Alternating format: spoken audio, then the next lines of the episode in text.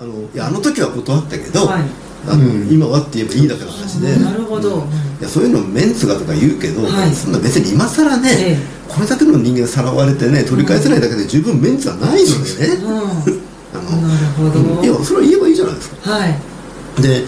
その2人がね、ええしかも僕はこれも全く推測ですけどね、多分2人には、え日本政府はあなたたちをのことを言ったけど、うん。必要ないと言われたというふうに伝えられてる可能性ゼロじゃないじゃないですか、ですよね。それを聞いた時のお二人の気持ちを想像したら、でもこれはブルーリボンの会なんであえて言いますけど、うん。芝居の中のセリフで、ん。あのそこでいわゆる田中さんにしてもですね、あのずっと自分は、もしかしたら日本からヘリコプターで救いが来るんじゃないかと思っていたけれども、もうあのそれを自分の心からはもう消しましたと。であのもうこの地にでねずっと生きていくことを決めましたと。で日本政府が返してくれと言ってもあ日本政府から何か言ってきても、私はもう帰る気はないと伝えますと。いうのが劇の一つのクライマックスになってるんですよね。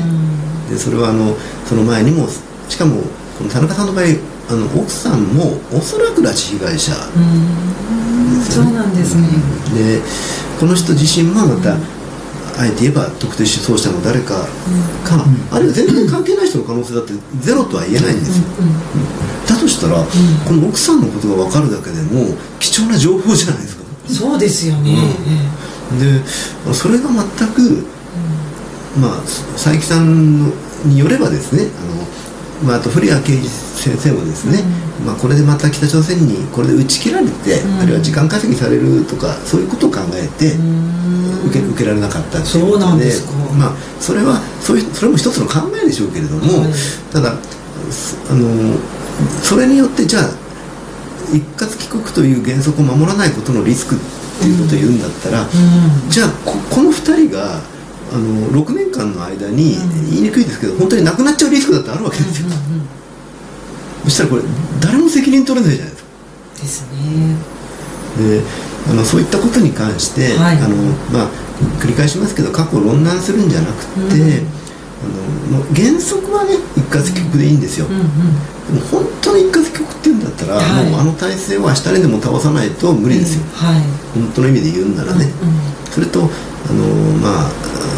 それでもね、うん。本当に一括帰国っていうのが実現できるかどうかって実は分からないくらいですよ、いやそうですよ、うん。そもそも誰が全員なのか分かってないんですから、ででしかもこれもね、はいまあこれまたちょっと反発もあるかもしれないけど、金田さん在日朝鮮人です。ね、あのまあ正直言って今はね僕あの差別がどうこうとか言われたらね、あのにあのまあまあ、さっきリオアンさんのことは僕は尊敬してるんだけど、うん。リオあの北と戦った在日の人がね、はい。でもそういう人のパンフの中であのいわゆる外国人参政権がこの国ないじゃないですか、はい。在日韓国人は朝鮮に投票できないと、えこれはアパルトヘイトのようなもんでって書いてあったんで、いやあのそれネルネルソン・マンデラ怒るだろうと思って。そうです。よそれはネルソン・マンデラ怒るだろうと、まあ、まあだから、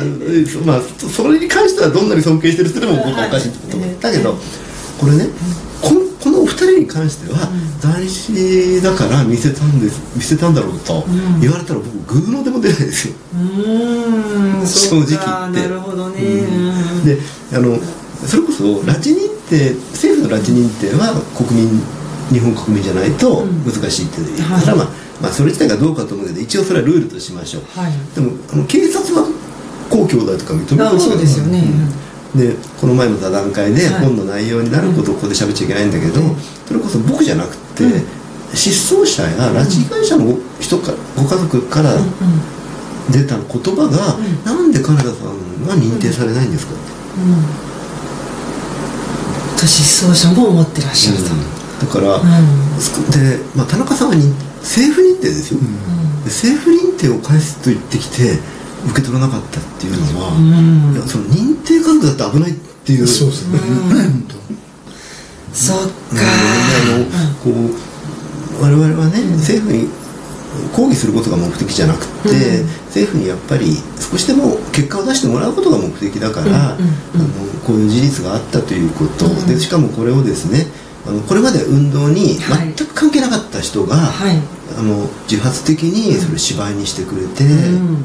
このお二人のことをうんうん。やっぱり上映してくれたというのはすごく大きいことだと思うのいやで、そうですね、この機運をどんどん盛り上げていって、明日にでも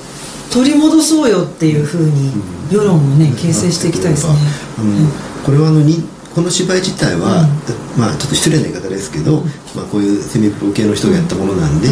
あの「めぐみへの誓い」っていう、うんあれはもう本当にあれもまた素晴らしい作品ですけれども、はい。あれはやっぱり本当にプロがはい。ちゃんと舞台装置も作って、大々的にリハーサルもやって、はい。あのこちらはですね、うんあの言いにくいんですけれども、大学の演劇部の方とか、うんうん。地方の有志の方でも、うん。練習すればあのこうもしかしたら上演できるかもしれない。あなるほど。舞台装置とかもそんなに必要ないんで、なるほど非常にあの簡素な形でやれる芝居ですから。じゃあその上演の輪を広げていくっていうまあ、それが難しければ、はい。あの朗読会でも何でもか可能性あると思うんですよ。なるほど。だからなんかそういうものもね、はい。田中さん金田さんって名前を、はい。やっぱりもうちょっとみんなに知ってもらう必要そうですあると思いね